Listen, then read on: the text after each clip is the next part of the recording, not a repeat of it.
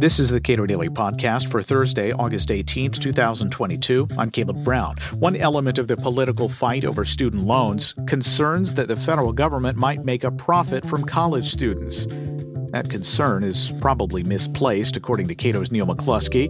We spoke last week about why the feds haven't turned a profit on student loans and probably never will.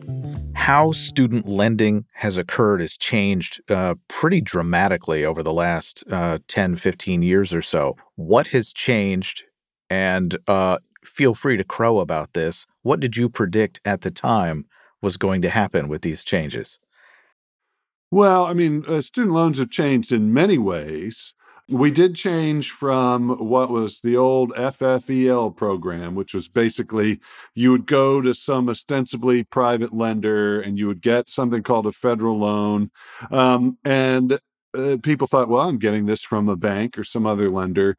Uh, what's important to understand is, yes, they would go to capital markets to get their money, but they were one hundred percent guaranteed profits by the federal government. So if borrowers defaulted or if they had certain fees or things that were being charged, the federal government made sure all that got paid. So F F E L was kind of maybe slightly more like, a, uh, you know, private lending, but not really. It was really federal lending. A lot of people make the get confused about that.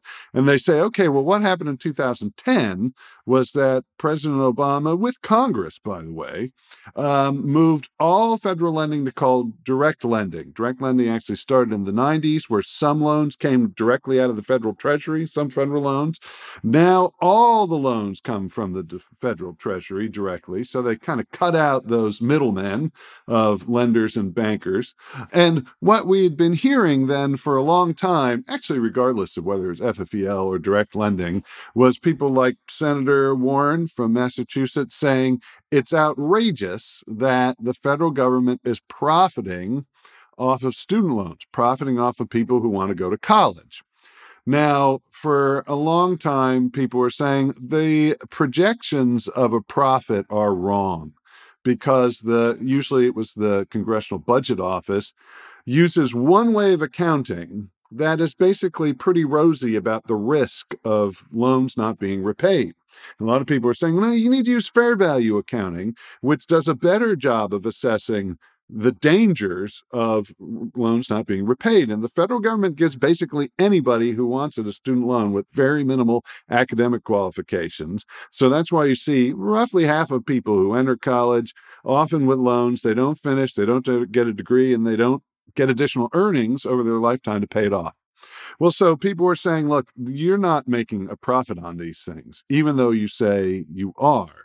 Well, what has happened is uh, about you know, a couple of weeks ago, the G- uh, Government Accountability Office, the G A O, put out a report saying, you know what, it turns out we're really not going to see a profit on student loans. So the U S Department of Education was saying that over, it was, I think, a twenty-five year horizon, the federal government would make about one hundred fourteen billion dollars in profit off of direct loans. Well, it turns out that was a little rosy, and actually they were about three hundred eleven billion dollars off on the negative side.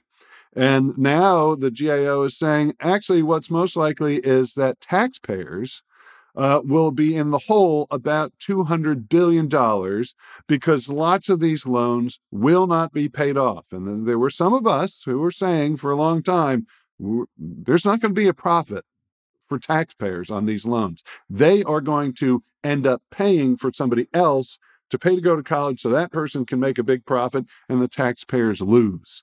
Uh, and that's what we're seeing in this report.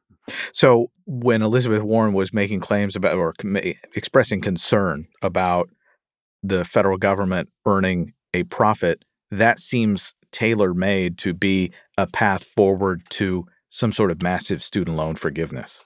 Right. So, uh, I mean, it was sort of a moral argument.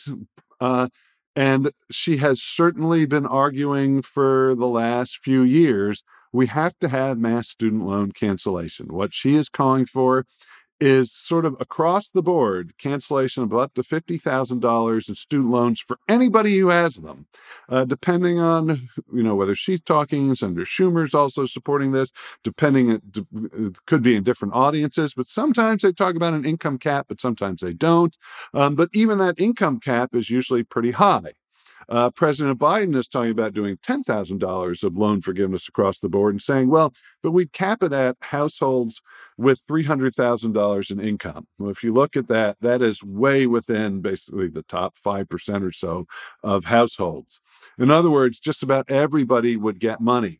And part of it is premised on this idea that, well, the federal government was sort of taking advantage of people, taking advantage of borrowers in order to make a whole lot of extra money. Well, obviously, they haven't done that, uh, but we're still hearing the calls for cancellation.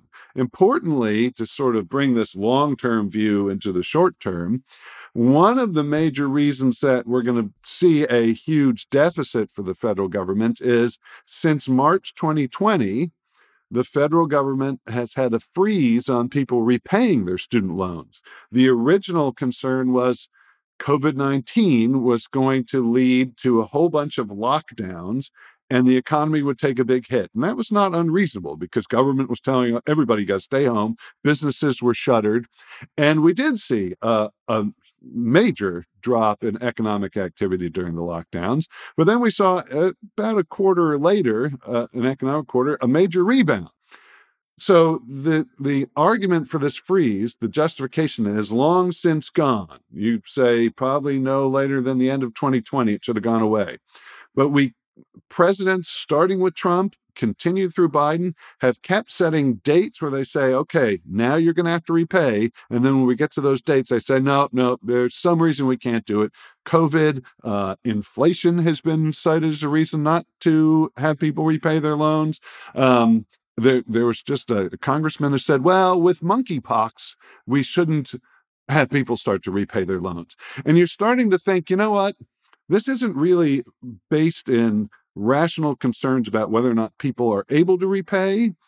It seems to be that we have a president and a Congress that cannot make a decision about whether they want to cancel loans or not. Now, the president doesn't really have the power to do that, but many in Congress are saying, sure, the president could just do this unilaterally. There's no way, I don't think, you could get a majority in Congress to vote to cancel all these loans. So what we're stuck in is this sort of permafrost where we keep saying, okay, eventually you're going to have to repay, but when we get close to the date to do it, we're going to say don't. The current date that people are supposed to return to repayment is August thirty-first. And uh, just uh, recently, the president said, or the U S Department of Education said, to the people they contract with to service those loans, don't, don't send notices out that people will need to repay, which means we're almost certainly going to see this can kick down the road again. Um, the president said he'd make a decision about cancellation sometime in the end of August. We haven't seen that. But regardless, the taxpayers are getting clobbered. And the G A O says, based on this freeze alone, taxpayers have lost over one hundred billion dollars. And that doesn't include the current freeze we're in, which was from May to the end of August. How should we think about the Uh, benefits of the education that presumably many young people would not have undertaken if loans had been available to them? Yeah, well, so the vast majority of the benefit of higher education accrues to the person who gets the degree. Um, There, you can see uh, the projections of lifetime earnings over a high school diploma based on the, the degrees that people get. If you get a bachelor's degree, on average, you're going to make one point two million dollars more dollars over your lifetime than somebody who ends their education with a high school diploma. Go all the way to the far end of that and talk about people who go to medical school or law school, they're going to make about three point one million dollars more dollars over their lifetime than someone who ends their education at a high school diploma. That means there is a huge personal payoff for people who borrow to go to school. They should be the ones who pay for that education in the end. The idea of a loan is, well, you don't have the money right now to do something that eventually is going to get you a lot of money. You borrow now for that investment for the future, and then you pay off over time as your earnings increase. And what we're seeing people in Washington say, in particular Senator Warren, Senator Schumer, but there are others, there, there are members of the House, what they're saying is, no, it's outrageous to have the people who borrowed the money, who are making the profits, uphold their end of the bargain into which they freely entered by repaying the loan to the taxpayers who are real people, you know, who could have used that money for their own education. Maybe they wanted to start a business. Maybe they have kids they need to take care of, but they're saying, no, the taxpayers should cover the cost of that uh, very lucrative investment in oneself. This is not to say there aren't problems with the student loan program. There absolutely are. They, they do give loans to people who do not have uh, demonstrated, they haven't demonstrated much uh, likelihood of completing a program. So they do say to those people, here, take money, go to a college. We don't think you're going to major in something that is going to get you a job. We have a bad feeling you're not going to finish because all the indicators are that you're not really uh, able to complete this, uh, but we're going to give you the money. Yes, those people are in a bad spot. But most people who go to college make this huge profit, and there's absolutely no justification for saying they should not repay the taxpayers who gave them the money, and I shouldn't really say gave, who had it taken by the government and given to those people. Is there any interest in returning student lending to the private sector?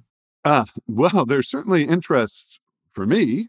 Um, there are interests, I think, for a lot of libertarians, some conservatives.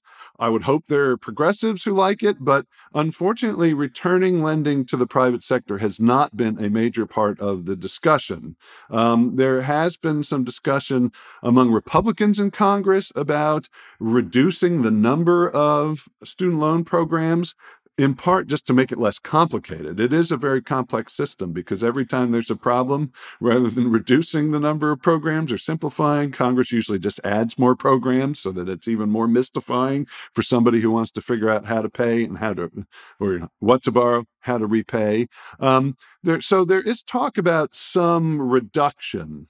Um, in particular, there are programs like uh, PLUS loans, which you can get in the parent variety or the grad student variety that have basically no limit on what you can take, um, but are also clearly drivers of price inflation for grad students who can draw on however much they need based on what the colleges charge. And parents often get saddled with debt that they can't handle. Um, often because they're older, you know, they're not the ones who are going to get the big increase in their earnings. And so there's there are people looking at those sorts of things, reducing those programs, eliminating them. But I haven't seen discussion of moving it all to the private sector, although clearly that is where it should be. Neil McCluskey directs the Cato Institute Center for Educational Freedom. We spoke last week. Please give a rating to the Cato Daily Podcast on your podcast platform of choice and follow us on Twitter at Cato Podcast.